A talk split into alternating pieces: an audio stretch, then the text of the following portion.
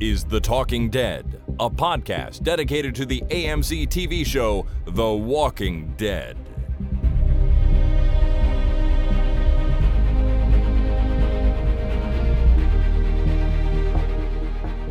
Hey everyone, my name is Chris, And my name is Jason. and this is The Talking Dead number 562, recorded Monday, November the 29th, 2021. Hello, hello everyone, and welcome to the program. Hello, Jason, welcome to the program. Hello, Chris. Welcome to the program to you. Welcome to all to the program. Mm-hmm. Uh, it is once again time for the podcast. I feel a little out of sorts though because I have different headphones on and everything sounds different in my ears than normally, and it's throwing me off a little bit. Oh, the world has ended. Well, Different headphones. you know, you get used to one thing and you do Yeah. that thing week after week for, I don't know, it's been probably five years since I've used these headphones. I've owned them for longer. Uh, but now here I am using them again and I'm all confused. It's all different than usual. I've had these headphones. I bought these brand new when I was take bringing them to your house to uh, record when we used to do this. Remember we did this in person? Yeah, those were the good old days, man. The good old days. Yeah, I've had these since then. So yeah, I know what you mean, and I wear them every day and pretty much all day every day. Yeah. I that's true. I wear headphones a lot, all day, every day. A lot of calls for the day job, you know, constantly. So always have the headphones on, and I switched them out because I needed the other headphones for another purpose, and uh, it just worked out that way. And here I am with the old ones again. So they're not bad; they're just different, and I'm not used to them. Yeah, that yeah, different is bad. Okay. You're old enough where you can say different is bad. All right. Well, at least when it comes to headphones. Yeah. Alrighty. Well, I also wanted to say happy late Thanksgiving to all the Americans who are listening. We sort of recorded around US Thanksgiving before and after, so I thought I'd wait until after. Hope everyone had a good long weekend Thanksgiving holiday down there. Oh, I hope so too. I think uh, that would be nice if everybody had a nice Thanksgiving. yeah. Yeah, exactly. It would be nice if everyone had a good time. Nobody had an argument. Nobody talked about politics or religion or money because those are the top three. Uh, or you know expectations of anyway. I won't get into all the problems with uh, sitting around a table with your family for hours on end because uh, there's probably very very many uh, individual issues. I heard I heard one time, maybe from you, that people stress out more about talking in public or, or talking about certain subjects than death. The fear. It's second only to the fear of death. Oh, is uh, okay. is speaking in public. Wow. So maybe not as much as death, but uh, yeah, people do not like speaking in public. Right, right. Well, uh, I can see why. It's a little bit scary. I've never really had a problem with it. No, I, mean, I, I, have never really had a. I, you know, I've been nervous. The most nervous I've ever been in my whole life was uh, performing in a pipe band in front of friends and family, and that was it. oh, okay. I've been in a crowd. Uh, I've been performed in front of a crowd of uh, thousands and not had an issue. But you put uh, 150 of uh, the pipe band's friends and family in an audience, and everybody was freaking the fuck out. Well, you know, you've performed for the Queen, but performing for your mom is a bigger deal. I never, don't know if I've ever performed for the Queen. Ah, I just figured if there was a group, uh, if it was a pipe band, first of all, and there was a group that big, I figured the Queen had to be there. Ah, no, it wasn't. Uh, Oh. wasn't the Queen. That was uh, that was a, a performance in China, and I don't think the Queen was there. okay, maybe not. All right. Well, happy Thanksgiving, everyone who celebrated it this weekend. Uh, yeah, hope you had a good time. hmm So, Jason, we are here to talk about Walking Dead World Beyond, Season 2, Episode 9, and Fear the Walking Dead, uh, Season 7, Episode 6. Right? Or 7? Sure. No, I think I it was know. seven. It was seven. I'm, I, I, I got the, I got the number wrong. Uh, I'm going to leave it up to you this week. I didn't make a plan. So, which one do you want to do first? Well, uh, so I got mad at World Beyond because I watched Fear the Walking Dead first. So I did it in reverse order uh, this time. Uh huh. So why don't we do it in reverse order? I don't remember the order from last time. So let's talk about Fear first. Let's talk about fear first. Okay, I'm going to scroll down my notes here and talk about fear. So, Fear the Walking Dead, this episode is called The Portrait, and it aired on November 28th. And I am going to start here with a couple of calls from listeners just to Sure. set the mood, I'd say. And the first one comes from Dan. Oh, hello, it's Dan here. Um, I had a week's holiday, so I was a bit late listening to the podcast. Uh, just your review of Fear, how funny it is, you hated it. And obviously, I'm an episode ahead of Fear, and I'm thinking, oh my god, if you hated that one, what about the next one? Should we just call it the Strand episode? Where is he? Oh, is he good? Is he bad? Is he good?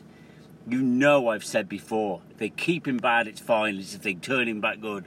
And now we're left in limbo, and you know he's gonna. Oh, they're back to in limbo again. Oh. I, I, I will always. I, I'm one of those glutton for punishment. I'll see a show out to the end, to the bitter end. But my God, they're testing me. My God, they're testing me. They're testing me so much. Sorry about that, popular man. Oh. Catch you later, guys. Still love your show. All right, thanks, Dan. I just loved how that email went. Phone call. Uh, and then his phone phone rings at the end. He's a popular Yeah. guy, yeah. Uh, okay, so if he said we hated, if we hated last week, wait till we see this week. We'll get into it. Uh, let's play another call here from Owen. All right, guys, it's Owen from Leeds in England here. Um, I've just watched episode uh, seven, I believe, of Fear, The Walking Dead, the portrait. I really enjoyed it. You know, don't get me wrong, you've got your plot holes here and there, but I thought, okay, you know, things are coming together now. Um, I like that we finally got you know, we got the Alicia appearance. I wondered if we'd ever actually see her. We also saw Wendell.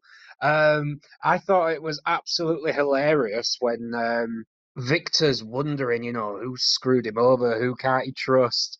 He goes, "Oh yeah, because I sent Wendell's sister away." He's like, "You did what?" I laughed my ass off at that. I thought that's great. That's just, just daft, but I liked it. Um, so yeah, I've got no idea which way it's to go for the next episode. I like the fact that it's to be an Alicia episode. You know, we need that. Um, but yeah, so after episode six, I was like, seen enough. Can't be bothered with it. After episode seven, oh yeah, it's all right. This show, isn't it? So who knows where we're going?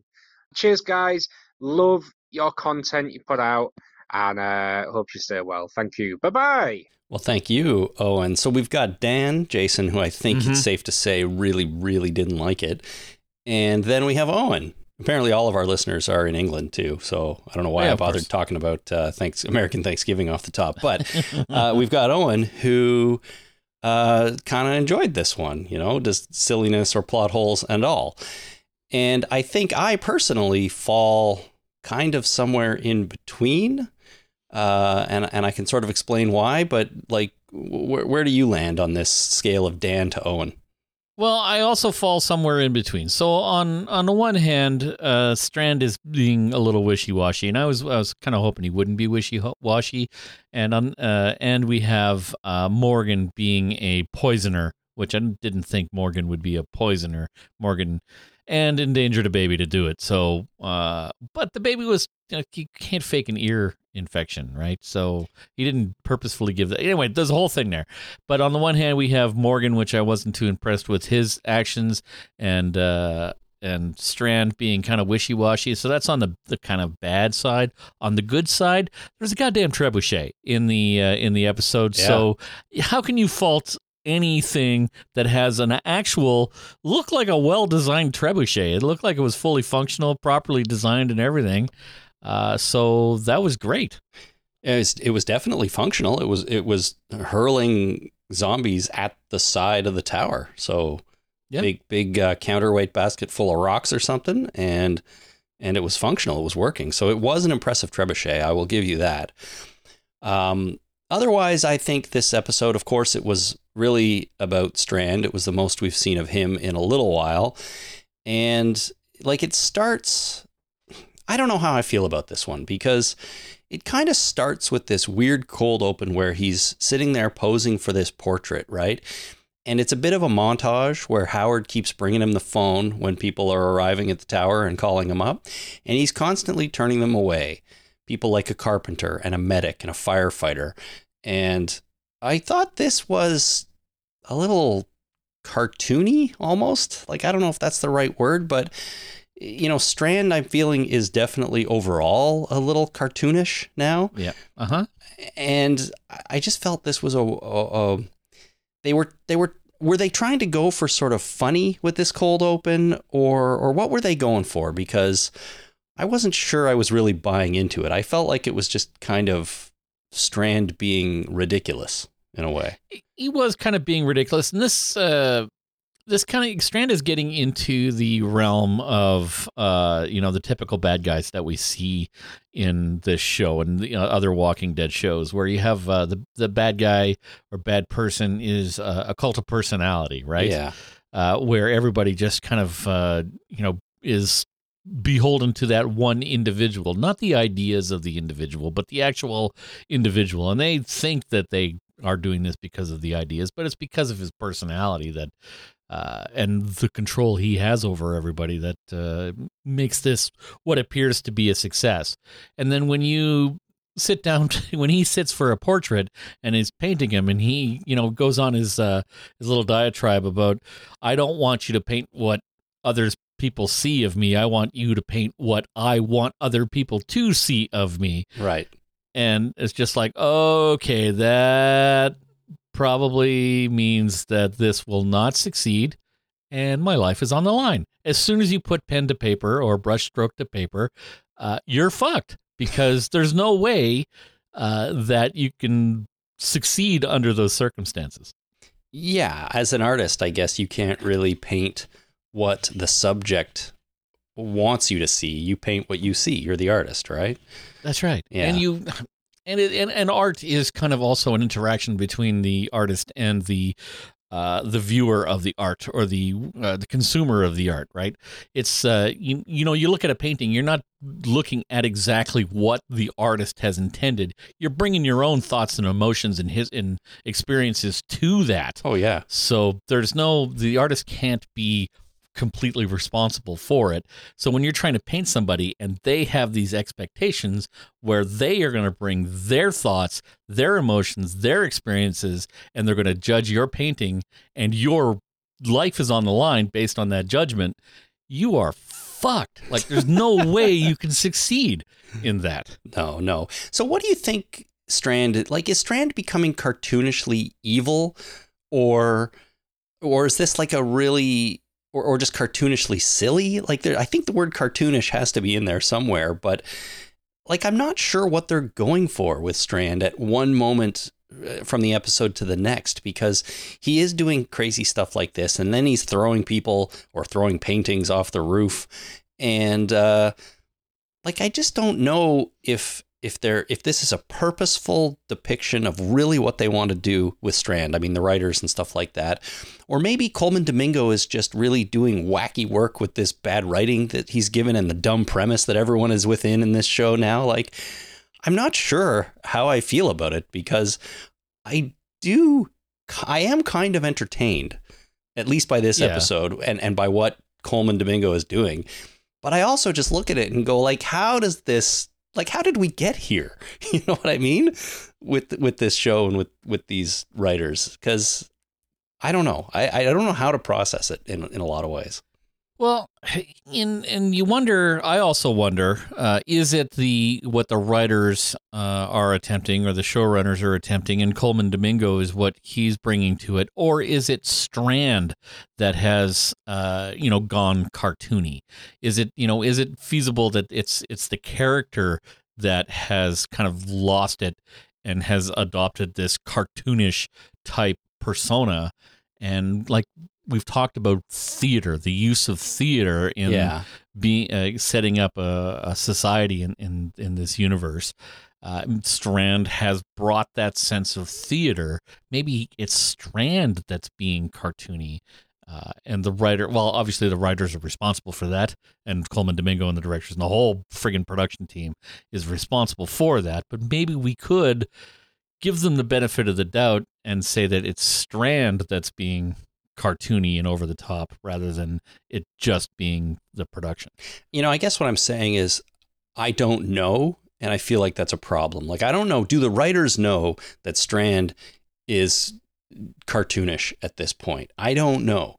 and like or and I don't know if that's what they're going for or not. And I think that's what kind of bothers me. Is this just kind of an accident or is this the way he is purposeful? Uh, because I don't know if cartoony is the right direction for this show or any, you know, show about the zombie apocalypse in the Walking Dead universe.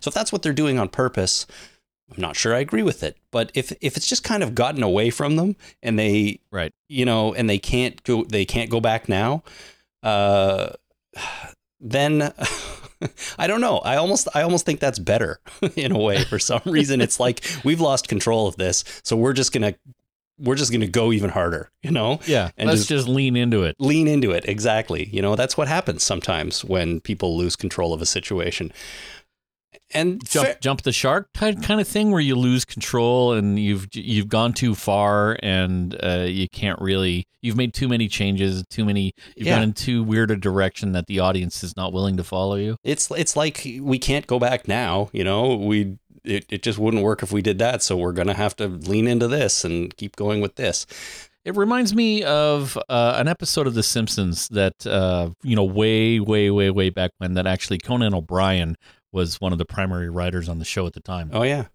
it was the one where Leonard Nimoy uh, uh, guest starred. Uh, so it was way back when he was alive, and it was the first. You know, it was Spock in the uh, in the episode, and it wasn't. It was Leonard Nimoy, but he was also Spock. And at the end of the episode, uh, Leonard Nimoy beamed out of the wherever he was. He actually beamed out, and I remember uh, hearing about the writers all sitting in the room going, "Do we really want to go here?" Because you know, The Simpsons is a wacky kind of show, but everything is kind of based in reality. And now we're having somebody that's not a flashback or a, uh, uh, a Treehouse of Horrors kind of show. It's an actual canon episode where we have fucking magic happening essentially we have Right. technology that does not exist somebody is beaming out do we really want to go here and they did and then they leaned into it and the show has just you know we've had non treehouse of horror episodes. I've heard i've not seen them where homer actually goes with uh, kodos and kang and uh, is doing stuff with them right? So they're Oh. they're they're canon now. They're not just treehouse of horrors kind of episodes or characters.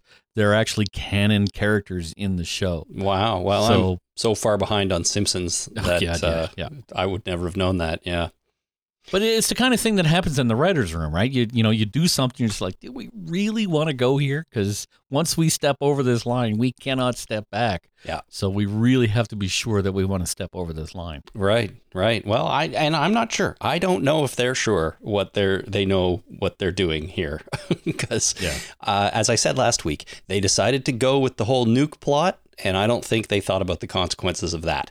And now we're going with this version of Strand, and I'm not sure they're thinking about the consequences of that either. Yeah, and you know, they also went. There's a number of instances in this episode where, excuse me, they had uh, you know everybody's wearing masks because it's a nuclear fucking apocalypse. But if somebody says, uh, "Oh, the wind is blowing the right way, so we can take our masks off," Yeah, everything's fine. Like you can't have a conversation with the mask on, so we always need an excuse to take the masks off. Yeah, and it's always the stupid wind or something like that. And then Yeah. there's that scene where they're they're on top of the tower and it's like you can see out into the distance and it looks like lush green beautiful wildlife. It's like I didn't notice that. I don't understand. Either they're in a nuclear apol- uh, apocalypse or not, you know? I don't know. But that's why they live in this tower apparently because they have favorable favorable weather patterns, remember? Well, yeah, and I think you're right. I think that uh, that having a bunch of nukes go off has kind of gotten away from them because you know once you go nuke, that's the nuclear option, right? And that usually means the last topmost you cannot recover from Yep. this situation. You go with the nuclear option. Like if you're pissed off with a cab driver and you just get out and leave the passenger door open. That's the nuclear option because the fucking cab driver now has to get out of the cab, walk all the way around the mm. car, close the door, walk all the way back, get in, and drive away. Right? That cab driver is going to be one pissed off individual if you do that. That's the nuclear option for cabbies. right. right? And you can't go back. That cab driver might get out of the car and chase you. Like there's a very real chance that that guy will chase you for doing that. I've never done it. I've heard about it. But I've never done it. Just to say, Yeah. wanted to say that. But when you know they call it the nuclear option for a reason. So they took the nuclear option in the show, and now what do you do? and Like, we're, and we're a little too literal about it. Yeah. yeah, and uh, where do you where do you go from here? You go with cartoon bad guys that want a portrait painted of them. Yeah. Well, okay. Speaking of the rest of this episode, uh, I at first I was like, do I have a lot to say about this one? Because I must admit, I was a little indifferent towards it. Right. I really disliked last week's, as everyone knows, Yeah, and then I got to this. I'm like, eh. I don't even like. What am I going to even say about it? I found it kind of boring, to be honest. And I'm like, is that worse than hating it? At least last week it, it it invoked something in me, and this one I'm just like, what's the point? Like I I thought w- the events of this episode.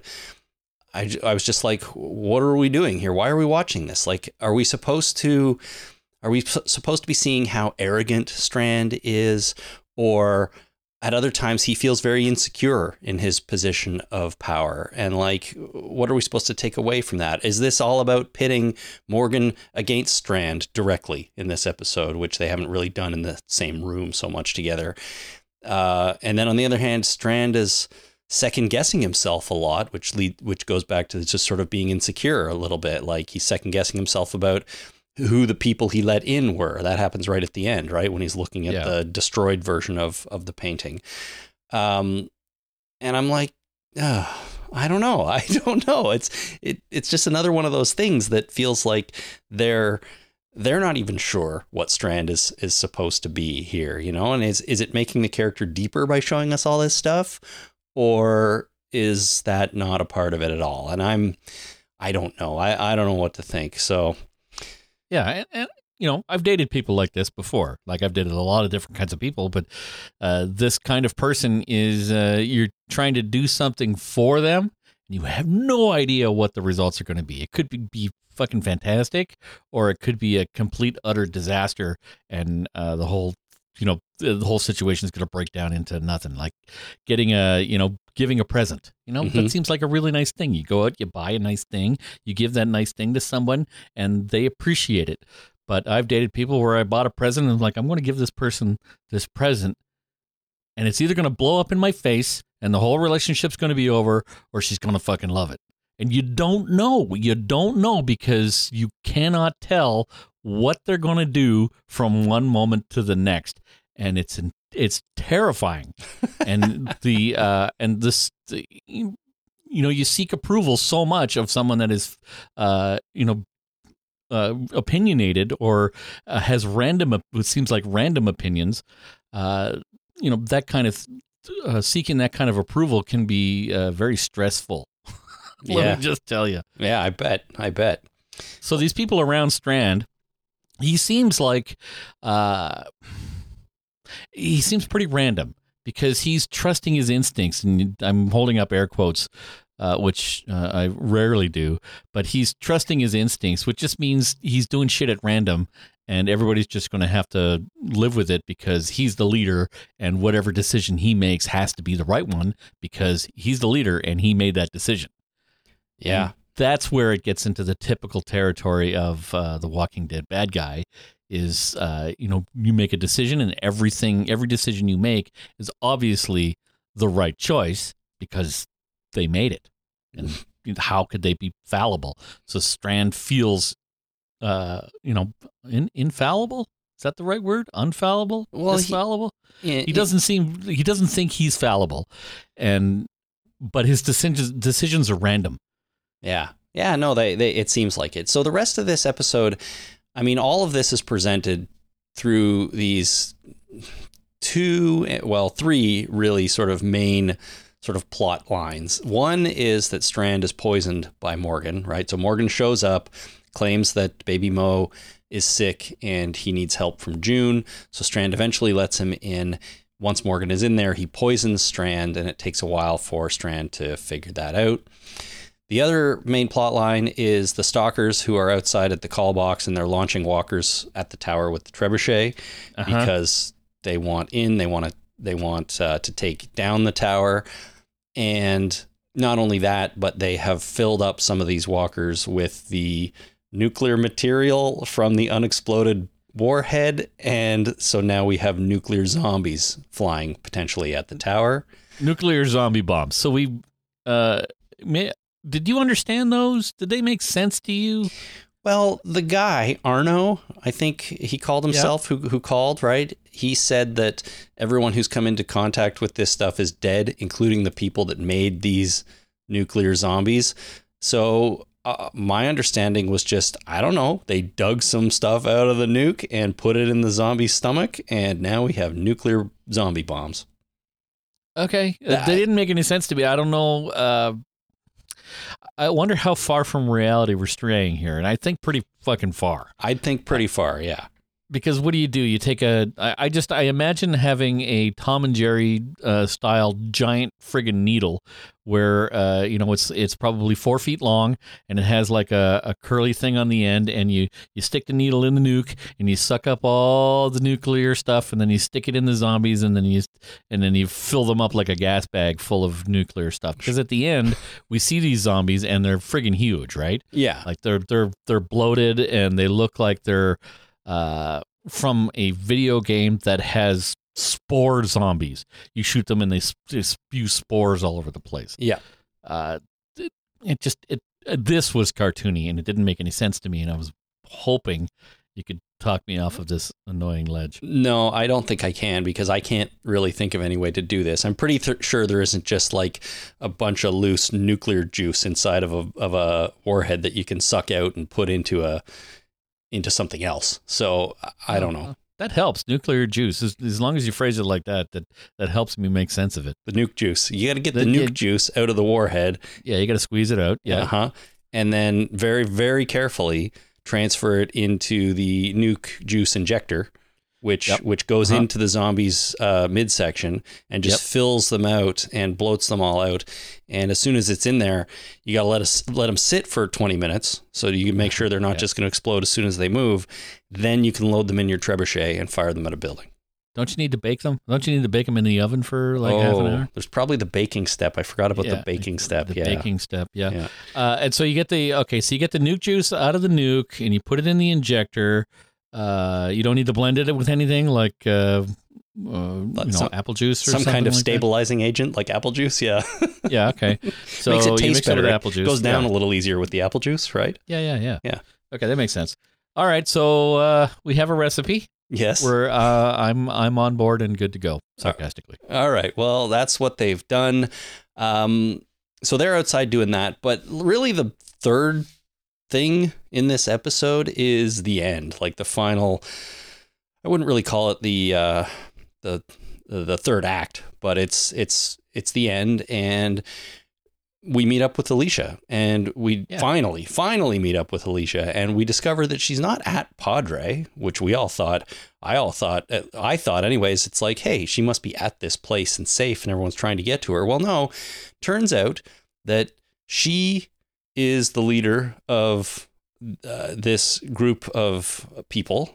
the, Uh-huh. the stalkers are a break-off group that were with her, but they are not now. She says they Yeah. used to be my people, and so they're bad. Alicia's people not so bad, but they're running out of food. They need help, and she finally meets up with uh, Morgan at the end after he's been cast out of the tower again. Yep. And then we get some of these nuke zombies walking up. Some guy shoots them.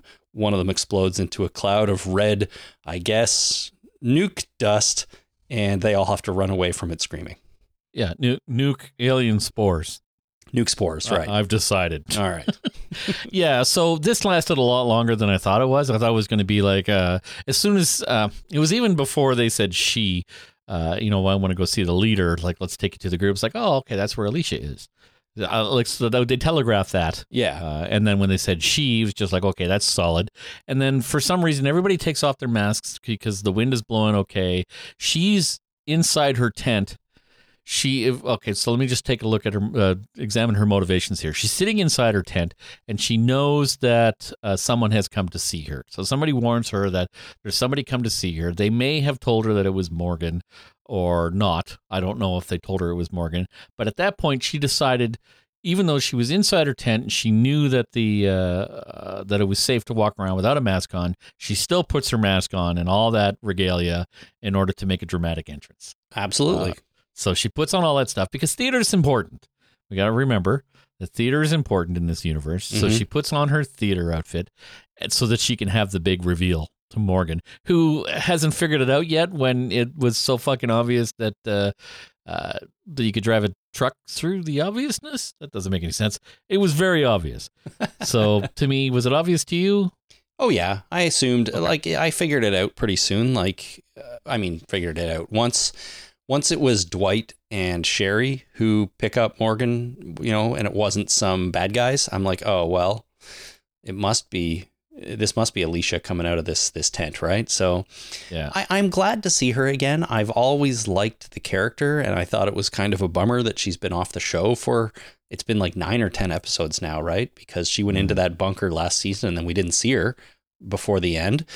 Uh, so I'm glad she's back. I'm a little bit surprised about her situation, but I, that's okay. Like I think that's actually a good thing that they sort of fooled me into believing she was in this safe location and everyone was just going to try to show up and meet her there. Instead, here she is, and something's been going on. Uh, there's some questions around how she got there, why she's in charge of this group. So I am kind of okay with that, and I'm looking forward to finding out a little bit more about what's what's happened to her since the nukes went off. Um, so yeah, if if all of this was to lead up to the Alicia return, I mean, I'm not going to say any of it was good, but I'm, I'm happy she was. I'm happy she's back. You Yeah. know, and maybe she'll inject some something new and exciting into this final episode of the set coming up next week. Hmm. And it lasted, like I was saying, it was uh, it lasted longer than I thought. I thought it was going to be the reveal and then the end of the episode, but then they had a conversation Mhm. and then they were attacked and then there was an explosion of uh, zombie spores and then the red zombie spores were uh, uh, moving in for an additional attack at that point. Well, I mean, I thought the wind was blowing the right way, but suddenly it's blowing it right at them. You know. Well, the wind blows one direction. Maybe that that's the direction that the nukes were, uh, and it was blowing. No, I don't understand. Anyway, uh, I assumed that the zombie spore uh, cloud is sentient Oh, sure. Why not? because everything is sentient and was moving towards them, uh, much like the fog or the mist. The mist. Uh, I don't think. Uh, or maybe it's just the fog, because the, the mist was just kind of there, but the fog kind of rolled in and attacked people. Uh, yeah. Which one turned people inside out? That was the fog, right? That was the fog. The mist just held monsters. Yes, that's right. The mist had monsters. The fog turned you inside out. right. Yeah, okay. Uh, all right. Well, yeah, like I said, I'm glad to see her back, and I'm hoping she can like bring this show back around at least a little bit. That would be nice. Um, but one one other thing I just wanted to say about theater and and the stalkers. There's a scene uh, during the time when the stalker guy is on the phone with with Strand.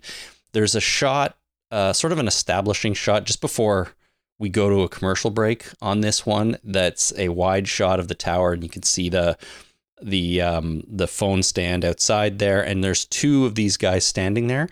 One Mhm. of them, one of them, is adorned with so much clothing and armor or whatever it is these people wear. It looked absolutely effing ridiculous, and it remind you know what it reminded me of. Uh, 14th century French uh, women's outfits. No, no, it was uh, far more ridiculous than that. It reminded me of when Joey put on all of Chandler's clothes on Friends, Oh yeah, yeah, yeah, and he just looked like he was this huge, like uh, yeah. enormous cloth clothing wearing guy, and uh, it lo- it looks so stupid. I took a screenshot of it. I think I might tweet it out after this, uh, just to point it out to everyone because I couldn't get over it. I couldn't get over it. I, I rewound a couple times. I'm like, look how dumb that looks. Like, look how dumb that looks. There, he's just overwhelmed with clothing. He wouldn't be able to walk. I don't. think. No, and it, and there's uh, I saw I'm not sure if it was a YouTube video or whether it was something, but this this woman put on like 30 t-shirts. Uh, all at once. Yeah. And and then she attempted to take the top T-shirt off, but she couldn't move her arms enough to get the shirt off. Oh man. And she was obviously in in fucking panic mode and in some kind of physical distress. Uh, so do not put on a whole bunch of clothes because you will freak out. this guy's head looked like a tiny little pea sticking out of the top of this like like he was like just massive amount of clothing it's like imagine if a uh a five year old was inside the Hulkbuster armor.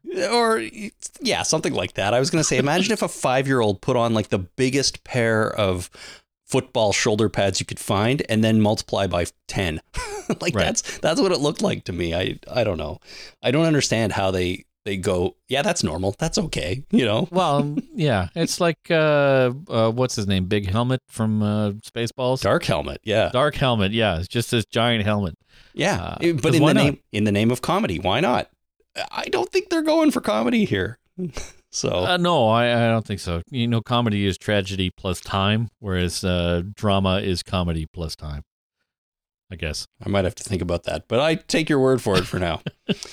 uh, okay, so uh, what about the elevator scene? So this is a scene where uh, the premise is that Morgan needs to get to the armory in the tower. Uh, because that's where they keep the walkies, and he needs to get to a radio so he can radio Grace to tell her to drive the MRAP up and shoot the guys, kill all the guys that are shooting or firing zombies with the treb- trebuchet at the tower. Ugh, Yeah. having trouble Right. speaking. And so we get this long, I thought, long extended scene of Strand and Morgan and the baby Yeah, going. yeah, you bring a baby in that situation, of course. Well, I mean, the whole point was Strand wanted to con- keep some leverage, basically. So he's like, bring the baby along because he knows Morgan will do whatever he says if he has the baby. So that sort of makes sense to me. Um, but they, what didn't make sense to me is they have this armory, no other way to get to it other than a broken down elevator shaft. Like there isn't a staircase somewhere. There isn't. Well, they they mentioned a staircase. So the elevator shaft was broken because they bombed it, right? So they Right. uh, they threw a zombie bomb at the uh, at the building and it took out the elevator shaft. And then uh, Strand said something about uh, I think Morgan asked, "Is there another way down?" And Strand said, uh, "Not unless you want to clear out the uh, uh, the stairway." So I think the stairway was also full of zombies or something.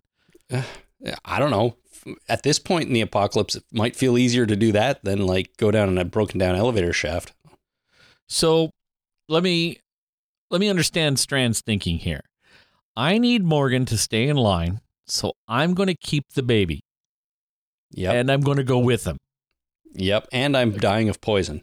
And I've been poisoned and I may die at any moment. I don't know. And I'm not feeling very well regardless. Right. Uh, so he doesn't just let Mark Morgan go and do his thing and use the baby as leverage, but he not only wants to use the baby as leverage, but he wants to go along to make sure Morgan does what he's told. Sure. I don't know. Okay. All right. And then hands the baby down because, you know, you're in a deadly situation where everything's on fire. There's zombies everywhere. Fucking nuclear weapons have gone off. Nuclear zombie bombs uh, with uh, nuclear spores have been uh, injected into them, uh, are being bandied about, uh, uh, causing explosions. How did the zombies explode to the point where there was fire? Yeah. Anyway, Well, well, that's a good point question because they had not shot one of the nuclear zombies yet. I don't think at the building, right? Because they kept threatening to, because that would Yeah. be really bad.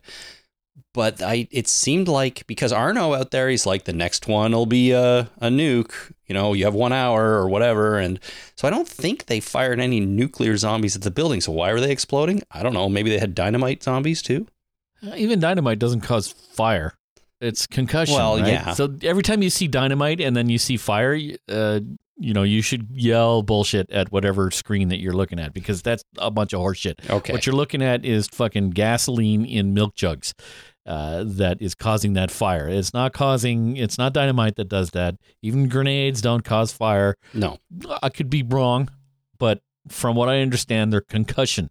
And, you know, dynamite is meant to be concussive. They use dynamite to put out fires. Okay? uh, you know, the all those oil rigs that were on fires back in the '90s. Yeah, Uh, they used dynamite to put those fucking things out. weird. They didn't start the fire with dynamite. They put them out with dynamite. So why am I complaining about dynamite? I don't know. But zombies explode like dynamite apparently when you throw them. Well, this is How do you how do you time them? Do they have a timer? Do They- you do you like light the fuse and throw the zombie? Like how does that work? See, this is why I'm I was confused about this whole situation. Like they've they've launched some zombies, they've caused explosions, or maybe they're launching something else, but I didn't really understand why this elevator shaft A was destroyed and B was the only way down to the armory. That's a large building. There are multiple staircases in that building, all connecting all the floors. It, it's just plot convenience. We want to do this elevator scene. We want to put the baby in danger. You know, we we just want to do this. Find a way to do this dramatic scene, dangerous scene that we have in our minds.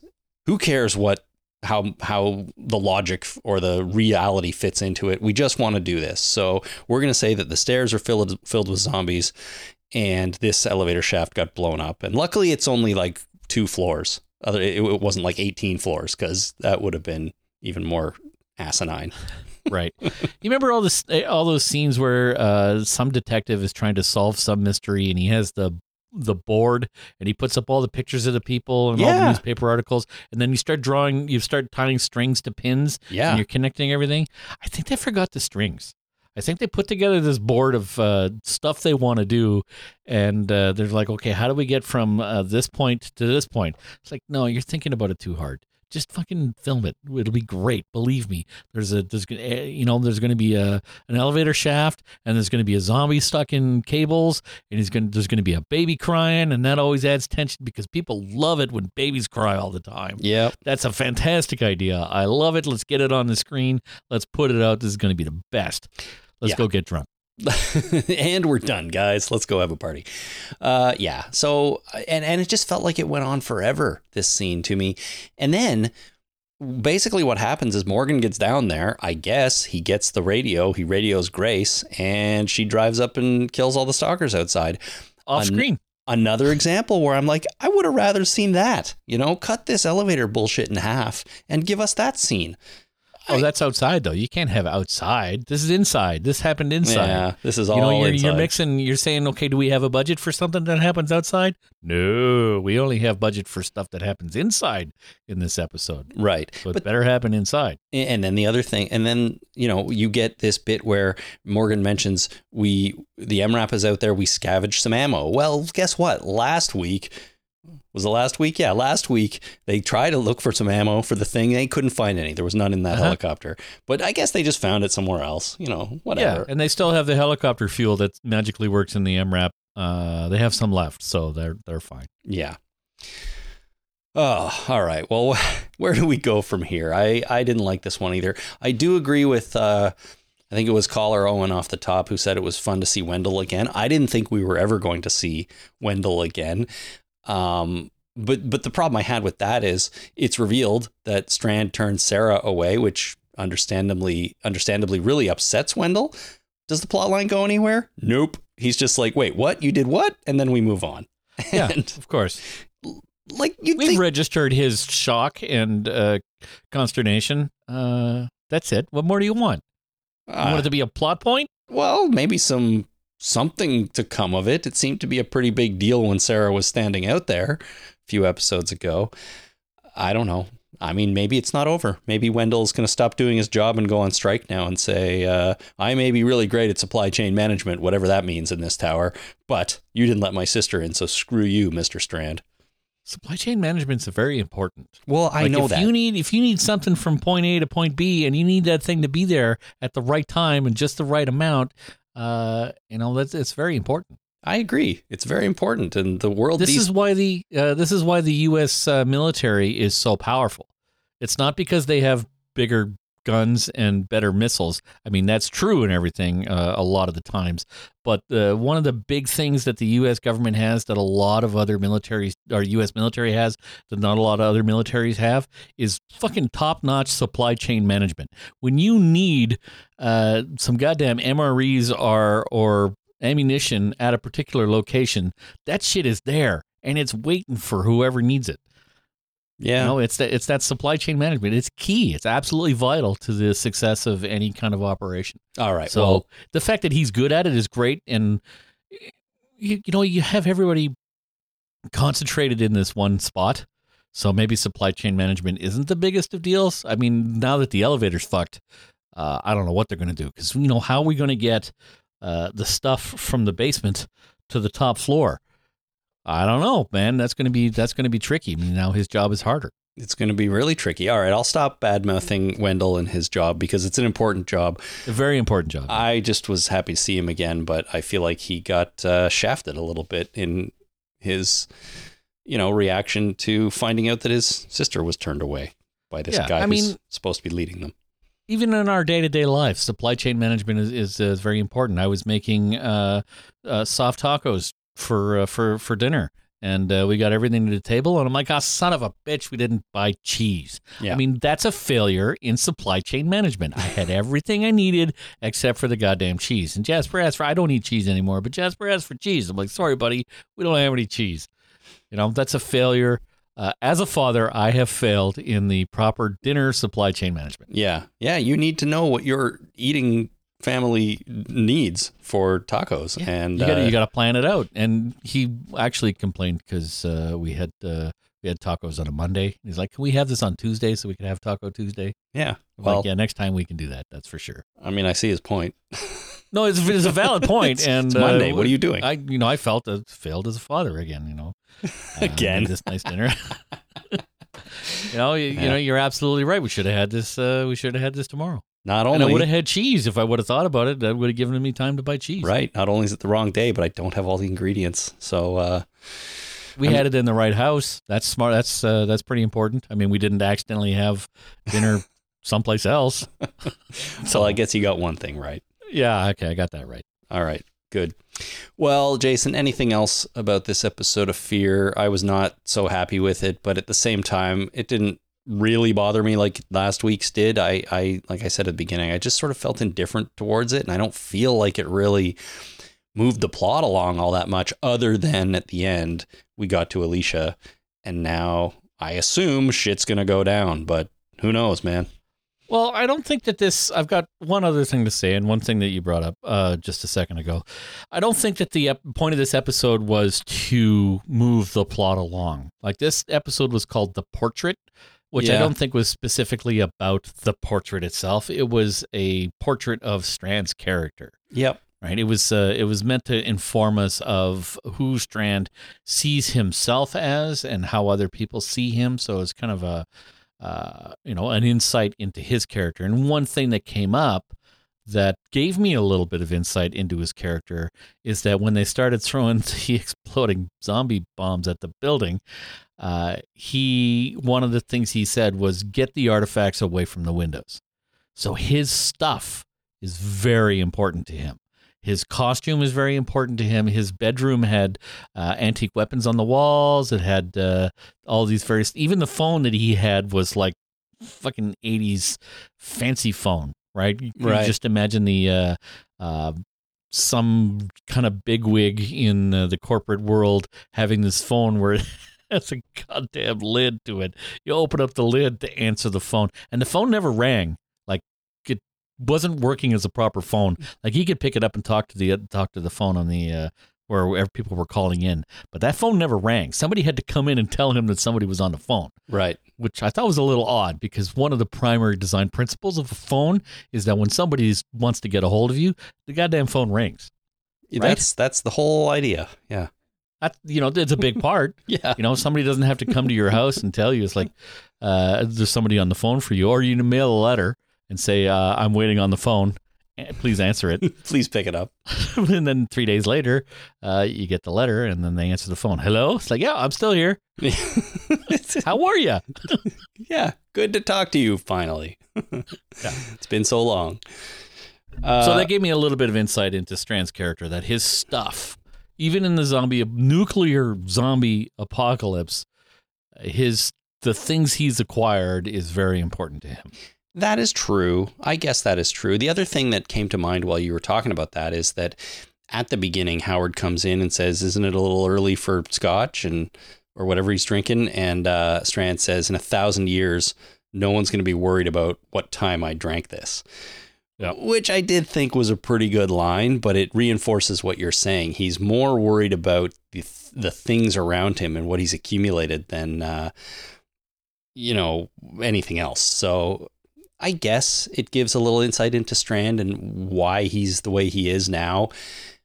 I'm just not sure it's all that interesting. And I'm also just not sure how that is really going to play into whatever happens as this season progresses. And by by that I just mean basically the next episode because then we have a we Right. have a hi- hiatus to go on. So I don't know. Um, a little bit of insight is good, and maybe it'll pay off really well. Maybe I'll, maybe I'm totally wrong. You know.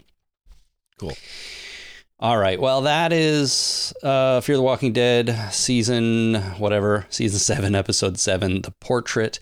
Let us move on into The Walking Dead World Beyond season two episode nine. This one is called Death and the Dead, and it's essentially a direct continuation of last week's episode because what else would it be? We've got the plan by our heroes being executed, trying to escape, and uh, we need to see what happens. But we picked this one up, Jason, and um, we're we're in the tunnels, as far as I can tell, that we are escaping through. And all the scientists are there, and they have these remote controls that they've rigged up to explosives that are on a bunch of zombies that are in the tunnels. And they use them to detonate when uh, Jadis sends her soldiers in there after them Yep. to to kill them. So basically, the opening scene is them like handing out all these these explosive detonators, and then they all get to hit their buttons to blow things up, and and Jadis's soldiers all get killed. So this is kind of a trick part of the plan where they fool them into going into these tunnels. They're not really in there, and then they they blow them up. Yes. Yeah, So- and it was a very Lostian kind of uh, camera move into the tunnel ladder, Yeah, yeah, that's right. But- Straight down. but bad, but bad, bad CGI, because you could tell it was obviously uh, a CGI tunnel. I don't know if you could tell, but the CGI in this episode was uh, pretty laughable. At times, at times for sure. The whole thing confused me a little bit though, because maybe this, and maybe this is just me, but I thought, you know what, they're going to escape through these tunnels. But then they do this, and it seems like that they've all just gone back to the facility, right? The scientists were in Lyla's test subject room. Somehow they got Yeah. there. And um, from there, they you know they they get some well they they use Mason to blackmail Jadis into some transport trucks so they can drive away in them and that's how they're actually going to get out and then Dennis and Silas and uh, um, Elton they go back to the the rock music facility Right. where they play loud music to attract the zombies and because Dennis has been shot, right? So they were at the perimeter, but they go back there. And I'm like, Yep. I thought the whole plan was to get away, yet everyone seems like they're sticking around for so long. And well, why why fuck with a decent location that you've found, right? If if you got a location, you might as well milk the shit out of it. You know, why go to a different location when you can stay at the same one? except that the whole point is that they're trying to escape. And in fact, this episode, they're trying to destroy this location too, because later on, uh, as the plan is more revealed to the audience, Elton and Silas are leading a big column, as they call it, of a thousand zombies to overrun the place. So they're not trying to stay there forever. They're not trying to live there. It's just they aren't quite ready to leave just yet. And that caught me by surprise a little bit. And at first, I thought, well, look, they were going to get out of here, but now everyone's stuck around. I guess Hmm. I guess that's what they're doing. You still have a man crush on that guy? Oh yeah. I Yeah, still you like got to that see dude. his abs, eh? Were you, how, how were you with that? Oh man, he's, I'm telling you, he's a fit, good-looking, ripped dude. I, I like the guy. Yeah, I like the guy. I just saw that. I'm like, oh, Chris is going to love that. Yeah, totally did, totally did. Uh, so is he dead? Do you think Dennis is dead? Well, uh, yes, because he died off screen and you know this happens a couple of times in this episode like and i had to go i actually rewound a couple of times to try and follow the logic of this i'm like did i miss that why is she upset after leaving the why did she leave the building i went back i watched it again and then I was like, no, I must have missed something. I have to go back and watch it again. That didn't make any sense. She was talking to him. She said, What happened? And he told her. Yeah. And the next scene we have, she's leaving the building and is very upset. Yeah, it's, it's I guess to- he's dead. it's toward the end of the episode. That's the thing, right? She goes back, she reunites with him, Huck does. Uh, they have this really nice scene together and they talk for a minute. And then, yeah, cut to she's outside and she's crying. And that's when she comes across all these shipping containers, which we'll talk about. But uh, I feel like I feel like Dennis died and we didn't get to see it. Yeah. And I'm bummed out about that. I wouldn't be That's, uh, surprised because I, I do feel like his part of this whole plan is is finished, you know. Uh, but They I- didn't show it. still, I don't want him to be dead. Well, no, of course not. But they didn't. It was not on the screen. So, uh, it, you know, is he, he's he's got to be dead, right? She wouldn't leave him there and be that upset. Uh, and she, you noticed that she did let her hair down for this scene, whereas before it was up in a nice tight bun, and then as soon as she gets there, it's all down and wavy. Yeah, she she Uh. gets into the the jeep and her hair's up, and when she arrives, it's all down. yeah, so she she went through hair and makeup before she got there, which you know, when you're going to see your husband, that's what you do, right? You stop for hair and makeup. You stop at a salon and you get your hair done. Why not? It's what I do. Of course. Right when I haven't seen my wife for a long time, and on, I'm on my way home, I stop and uh, I, I get my hair did. Yeah. Well, I I mean to jump back again uh, to when they first get back there and Dennis is lying on the couch. Uh, Elton has to pull the bullet out of him, right? So we Uh-huh. get that scene, which is kind of tropey at this point. Anytime someone gets shot, we have to see the scene where some other inexperienced character uses something to grossly pull the bullet out, and then they stitch it up. Okay, so he there's no bullet. Okay, so uh, that kind of it is tropey, but where he got shot is a there's no real bones in there, right? And he got shot with an assault rifle, right? I think so. Yeah. That's a through and through. That bullet did not stop inside that guy's body. It is gone. Yeah. It is in the back of a building someplace. Uh, you know, it probably went through a wall and then through a car and then into something else. Uh, but it is not in his belly. It would it would stop if it hit a bone, but there's nothing in there unless it hit his goddamn spine. And if that happened, it's happened in the middle of him, and he ain't going nowhere. Yeah. But uh, there's no bullet.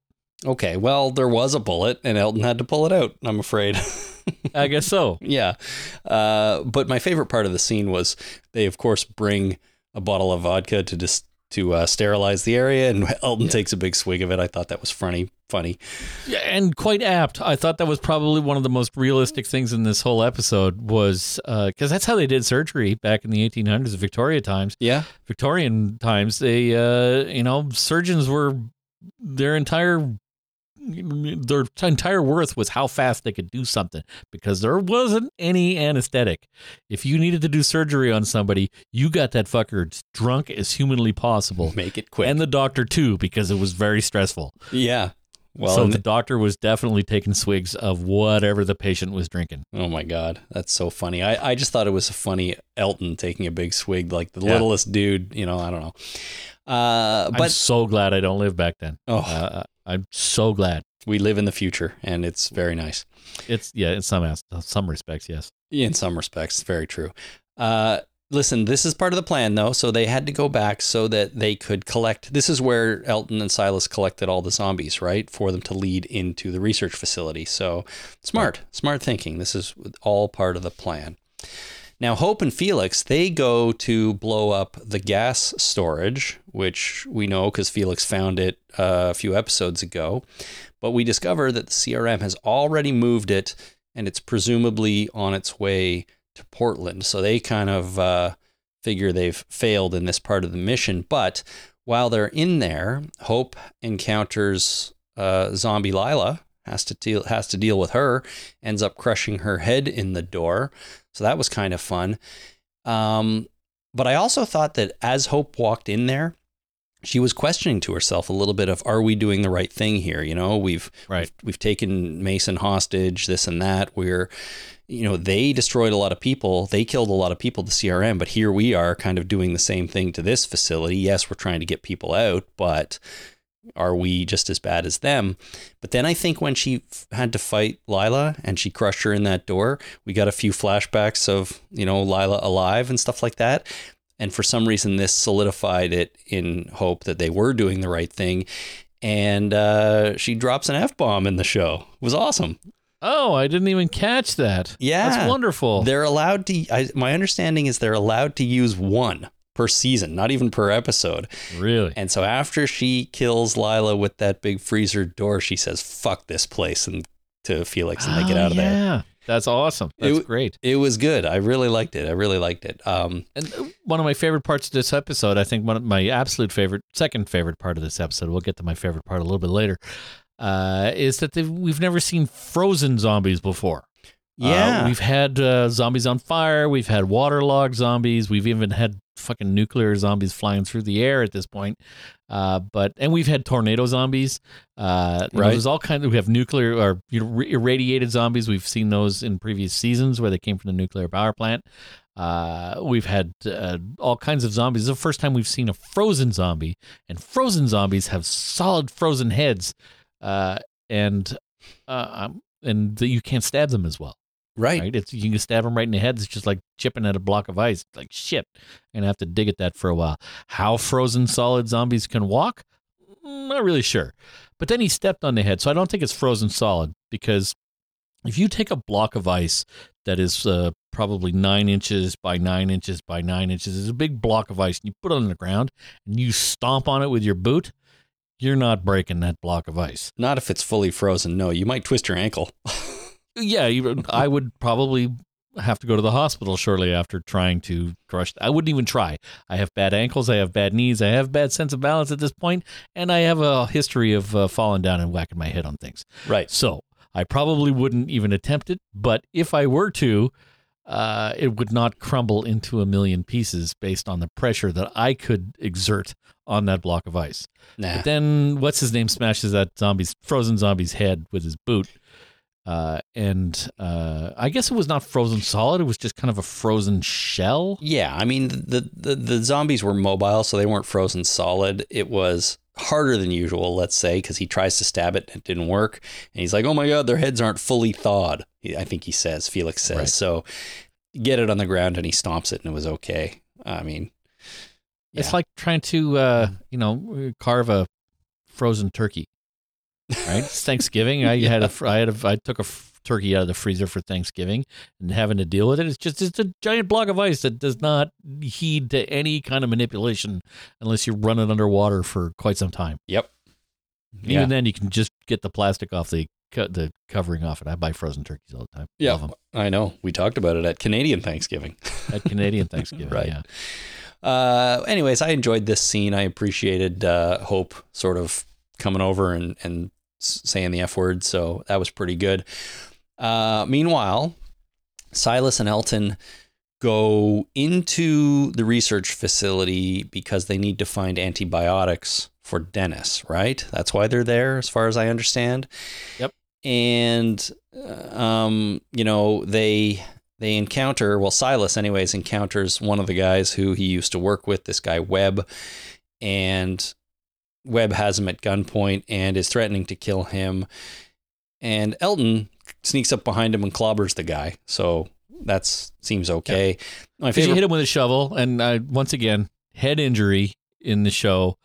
Hitting someone in the head is not an off button. But, yeah okay, well we'll just move on. Yeah, yeah. It, it, it was an off button. Didn't kill him, but it knocked him out. And he said he'll be out for a while. yeah that's like- right Well, he'll be out for a while isn't just like a, hey, he'll get up and everything will be fine. He's got fucking brain damage now, dude. Or- if you knocked him unconscious and he's going to be unconscious for a couple of hours, that guy's in done. Like it's he's in serious. He needs medical attention now, man. Yeah, yeah. The funny thing is, he didn't say he'll be out for for a while, but the line he did say is actually really funny, and it was one of my, I don't know, I don't know favorite, but I really enjoyed this bit because he clobbers him and he goes, "Who is that guy?" it's just, it's like you you sneak up behind a guy, hit him with a shovel that hard. no idea who he is. Just gonna do it. Now I know he was threatening Silas, but I thought it and was. he has been drinking. Don't. Uh, Oh, you yeah. know, he was drinking some vodka there. That's right. So, That's right. I just thought it was funny though. Who's that guy? and then they just move on, you know? Yeah. Um, anyways, the whole point of this whole thing was that they end up getting stuck in there because all the zombies are starting to arrive at the place. And so what do they do, Jason? They jump in the big globe statue and they roll it down the hill to escape. yeah. Has the internet started calling this the Death Star yet? Because that's exactly what it was. It was. Uh, they were using it to destroy uh, zombies left, right, and center.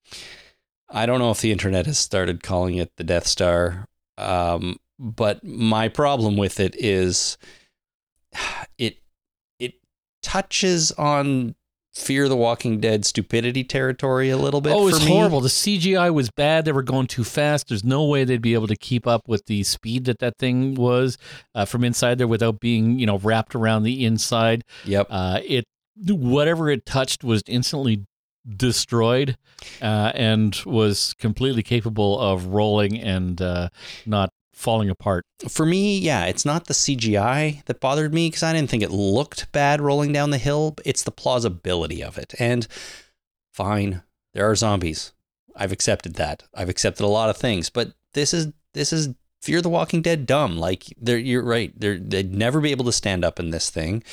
Uh, they'd never be able to control it. It would be completely out of control. The two of them would be in there flopping around, smacking into each other, probably Oh, getting hurt. yeah. Uh, and then it just slowly rolls to a stop with the hatch that just pops open and they hop out of it. Like I was thinking about how could they have done this scene and not made it so silly. And I thought, you know what?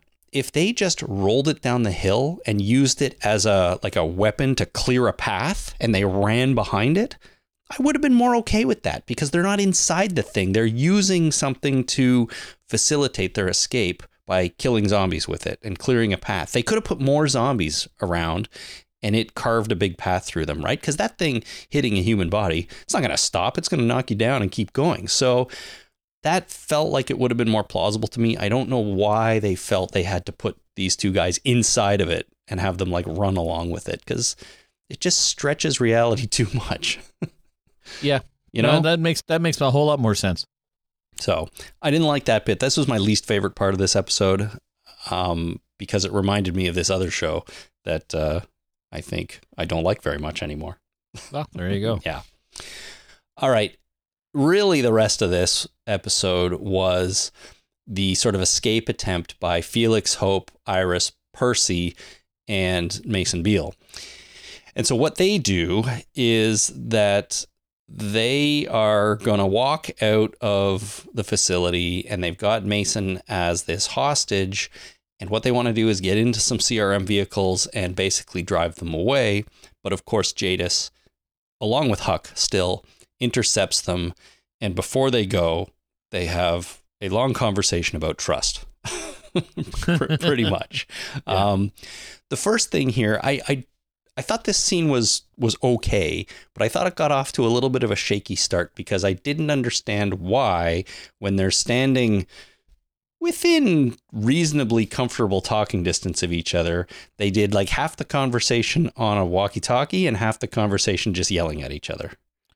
Well, we've had walkie talkies that have unlimited range. So let's have some walkie talkies that uh, make sense uh, in the range department. And when you have line of sight of, uh, you know, 20 or so feet, walkie talkies work just fine.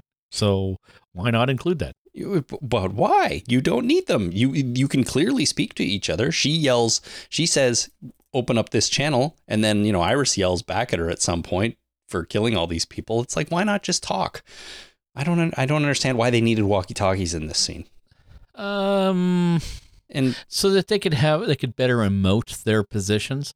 Whereas if uh, even at at a, at a little bit of a distance uh, outside, you're going to have to yell a little bit, or at least you know focus on projecting what you're going to say. And sometimes it's hard to properly emote your uh, uh, what you want to get across uh, under those circumstances. is it too much zombie noise? Too much background zombie noise, and they think they're going to get drowned out. there's trees, uh, All right. there's you know traffic and cars and trains and planes and stuff going by. I don't know. Uh, Maybe all those trucks were on and the engine noise was a little too much. I don't know. maybe turn the maybe turn the trucks off. I don't know. Yeah. Anyways, I can get past that because the conversation before the firefight breaks out is kind of interesting because Jadis re- reveals essentially what the CRM has been trying to do this whole time. She said that they used modeling, quote unquote modeling, to determine that the other colonies were becoming a drain on resources and would never become fully self sustaining. So they were going to face famine of devastating proportions, she says, and they were always just going to be a total drain on the CR. So the CR's solution to that was to, instead of try to help them, was to just wipe them out. And they felt that this would give humanity some sort of chance to survive because there wouldn't be this drain on limited resources and things like that. And they, Jadis says they felt like this was a, a merciful option for them. Yeah. And so, For, be- not for them. For everybody else, it was a merciful option, but for them, it's kind of not. well, it was sparing them the famine and sparing them all the the death and dying and destruction of of not having enough food and resources and stuff like that. Yeah. So That's the same reasoning that a family annihilators use uh, when they kill their kids and their wife and their. yeah, it's yeah, usually men. It's usually men. Sorry, but it is. Uh, yeah, yeah, of course. So it you know I don't want to put them through the uh, the hardship of me losing my job uh, and having all these great debts that uh, that we now have to pay that I don't have any way of uh, of repaying. So Sure.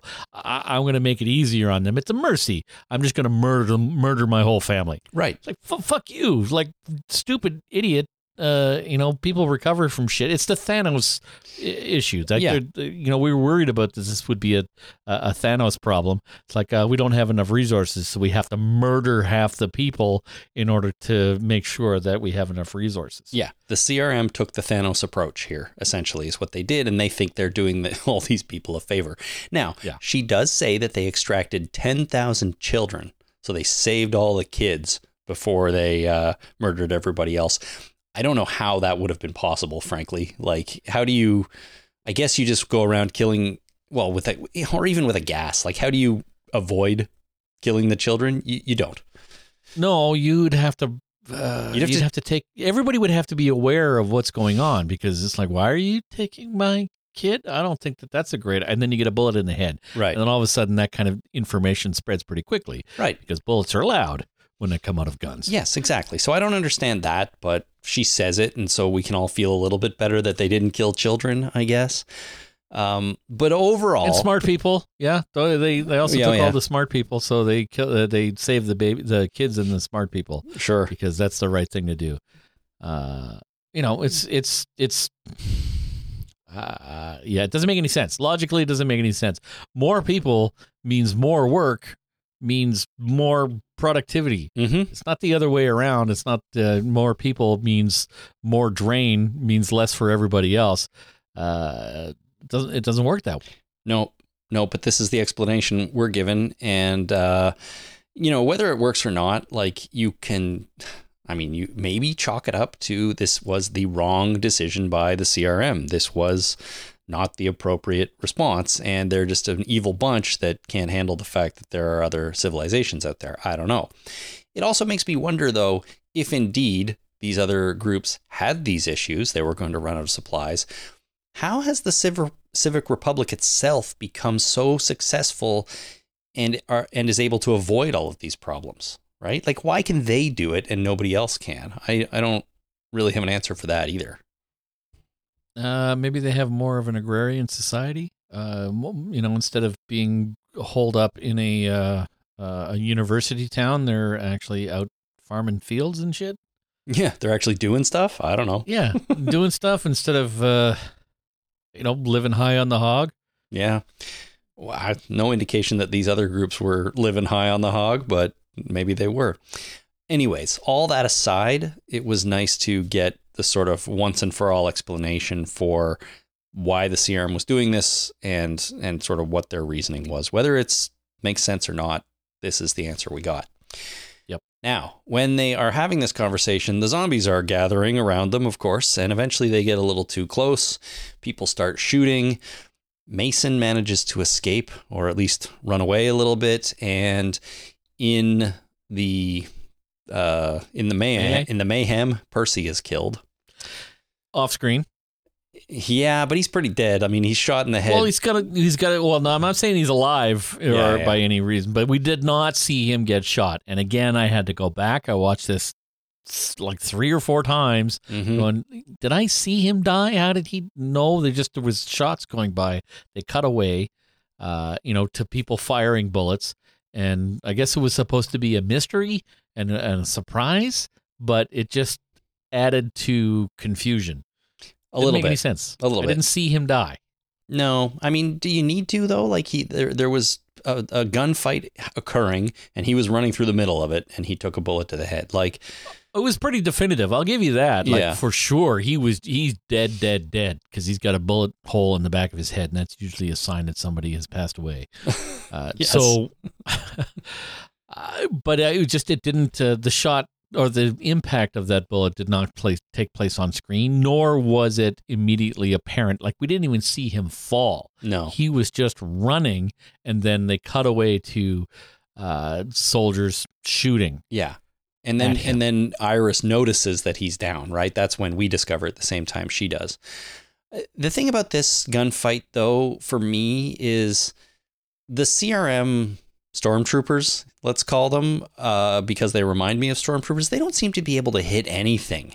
Yet Huck and Felix make perfect shots every time. We see both Huck and Felix make absolute perfect, dis- like ranged shots, and they they hit soldiers every time. Yet these other soldiers, maybe one of them shot uh, Percy, as you said, we don't really know, but it doesn't seem like they can hit everything. And for me, I started thinking back to the shootout at the perimeter. And that one, I think I talked about how much I en- I enjoyed it. It felt chaotic, it felt dangerous.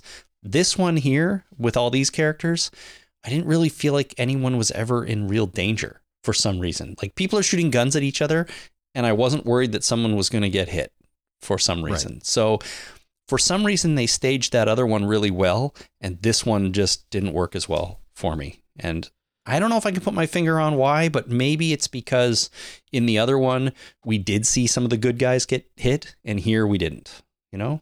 except for one. Well, we didn't see Percy get hit. He just died. Well, that's true, but we know that it happened. we know that it happened, I guess, but I don't know. It just this one didn't work as well for me. Um, and the outcome is that Percy's dead. Oh, and of course, the other important thing that happened is Huck finally turned on Jadis. Like she revealed Yes. her true, uh, what do you call Allegiance? it? Allegiance, yeah, and put a gun on Jadis. But didn't shoot her. I mean, for crying out loud, man, she's gonna hunt you down to the ends of the earth. She has the uh, the capabilities, the drive, and the means to uh, to make your life miserable going forward. Oh yeah, Put a bullet in her head. What the fuck is the matter with you? It reminds me a little bit of of Morgan last week when he has the gun pointed directly at those CRM soldiers and he does not take the shot when that's basically their whole goal in that episode. I, I wouldn't say Huck's entire goal here is to kill Jadis, but she certainly had the chance and it certainly would have been to their benefit, right? In terms Yeah. of escaping and getting away and all that sort of stuff. So no, she doesn't do it because Jadis has to live. She's got plot armor for now. Um, and yeah, that's that. So I don't know. Yeah. Ultimately, though, everybody escapes. So Felix and Hope and Iris get away. Uh, Huck gets away separately in her own vehicle, and Jadis is left there with dead Percy and Mason. Mhm. So they got away, but they gave up their their bargaining chip, right? They left Mason there. They no longer have him. They can no longer use him as leverage for whatever they're trying to do, which I thought was interesting. I mean, it takes away that uh, that ability of our our main characters, and I kind of assumed Mason would would come with them till the end, but no, he's back with Jadis now. Yep. So there you go. Uh, any other thoughts on the the big shootout there, Jason? I thought you might have some other stuff to say about it. I don't know. Not really. I mean, it was just a uh, it was a weird melee, but uh, I guess they got through it because you know the good guys have plot armor, and well, so does Jadis, I guess. Yeah. So uh, it was kind of meaningless overall. I didn't really, uh, yeah, it didn't mean anything to me. It, it, they had to get out, right? And there had to be some sort of uh, roadblock to them getting out. They couldn't just walk out of that place. Once I realized that, well, we're not escaping through the tunnels. So now they have this other plan. Um, they just needed this to go through. And I guess we needed our characters to come face to face with Jadis too, right? Like she's she's the main roadblock to them leaving. She's the main sort of faced villain at this point because we have still haven't seen Beale. Uh, and so we needed this showdown between the two of them. It happened. It was sort of inconsequential. Uh, Percy is dead, and everybody went on their merry way. that's that's kind of how I saw it, really. Did you? Uh, is there any part of you that thought that uh, Major General Beale was uh, Rick Grimes? Well, th- we, you and I, I mentioned this a couple of podcasts ago that that Oh, was okay. that is a theory on the internet that maybe he is Rick Grimes. Uh, but I, I'd be kind of surprised. I don't think so. No. I, I, I'm because it doesn't make any sense for Rick to go that direction. He'd want to get back to uh, Judith and Carl, not Carl, but uh, Michonne, what's her name, Michonne. everybody. Uh, so he he'd want to get back. He wouldn't adopt another son because that son is too old to be his. Uh, so he, you know, I don't think that, that it's Rick. And we heard his voice this time too, which definitely isn't Rick, right? We heard his voice. Well, Jadis has a has a radio conversation with him, but she's wearing an earpiece, and we only hear one side of that conversation. I thought we heard a little bit of his voice. Well, maybe like little whispers coming through, but not enough to give us any indication of who he is. I don't think it's Rick. I'd be if if it is for some reason, I think that uh, they would have to really stretch to explain what he's doing there and why he's doing this job. Maybe it's possible. Maybe there's something that I just haven't thought of, but uh, I don't know. We will see. Uh, Maybe he had a brain transplant. right. It, it is uh, it is Andrew Lincoln, but it's a different brain that he has, uh, so that it's a different character. Maybe, maybe the brain transplant, the old brain transplant trick again. That's right. We had uh, we had somebody uh, we had an elevator shaft, which is uh, in in Fear the Walking Dead, which is a trope in um, in bad uh, soap operas, soap operas. People fall down Now them. we- yeah, Now we have. I don't know if any has anybody ever had a brain transplant in a soap opera, or is that just a trope that they make fun of soap operas about? Mm. It's so ridiculous that uh, they just make fun of it. you know what? I think, uh, you know, I, I referenced Friends earlier in this episode. I think maybe Joey, when he was on that doctor show on Friends, I think maybe his character had a brain transplant. No, that's that's absolutely true, and that's that's where I'm getting it from. It was uh, yeah, he had a he had uh, it was a brain transplant with um, a female character who was Susan Sarandon's character. Uh, he had Susan Sarandon's because she was on the show for a while, but then they killed her off, uh, and Joey Okay. had her brain put into his body, right? or maybe the other way around. I forget. Yeah. Uh, Dr. Drake Ramoray. Yeah. Yes. Uh, yeah. So, yeah. Well, that's why I'm wondering: is it is it is it just is my entire you know thought process on brain transplant in soap operas based on Friends, or has it ever actually actually happened in a soap opera? I don't know. Soap opera fans, let us know. I have no idea. It could be totally Friends based. Yeah, could be. Anyways, listen, I've got one more thing I just wanted to say about this episode. And uh, we already kind of touched on it because Huck, of course, reunites with Dennis before he apparently dies. And I thought that was really nice. But at the same time, we see Silas and Elton reuniting with Hope and Iris for the first time pretty much all season, I think. And they have this big group hug. It's a real emotional thing. It's it's it's been a long time since we've seen the OG team together Yeah. on this show. Nice. So they finally all come back together, and I, I thought that was really nice. But it was kind of tempered by the fact that they've already discovered that all the gas is gone, and so they think that the CRM has kind of won because they think that the gas is on its way to Portland to be used to kill all these people, and they feel like they've failed. But then, just before the episode ends, uh, you know, I mentioned these shipping containers before. Huck goes out. She's all upset, but she finds all the gas in these shipping containers. So it hasn't left for Portland yet.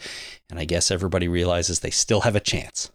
Yeah. And that's what the final episode, which Oh, is now shot. available, going to be on, which is already Ah. available on AMC Plus, is going to be about them being able to stop this from happening somehow. And we'll be talking about that next week.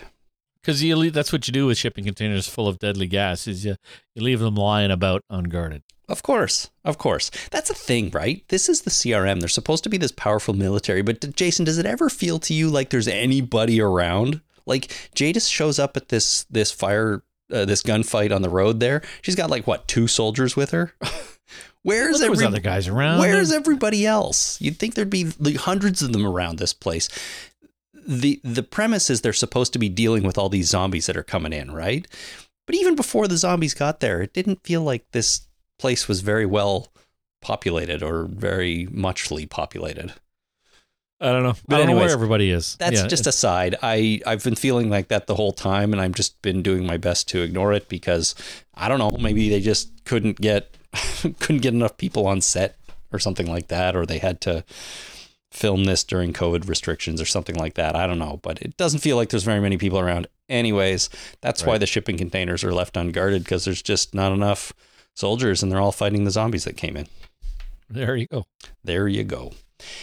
Alrighty, so I don't think this episode was as good as last week's, but it was all right, and it was definitely, you know, a better episode of this show than Fear has been doing lately. So good on World Beyond. I am muchly looking forward to the series finale this week. Uh, I don't know if I'm gonna be able to stop myself from watching it right away because I'm I'm curious. I want to get to it, but Well, you'll, you'll have to watch it again next week. Or not next week, but on the weekend.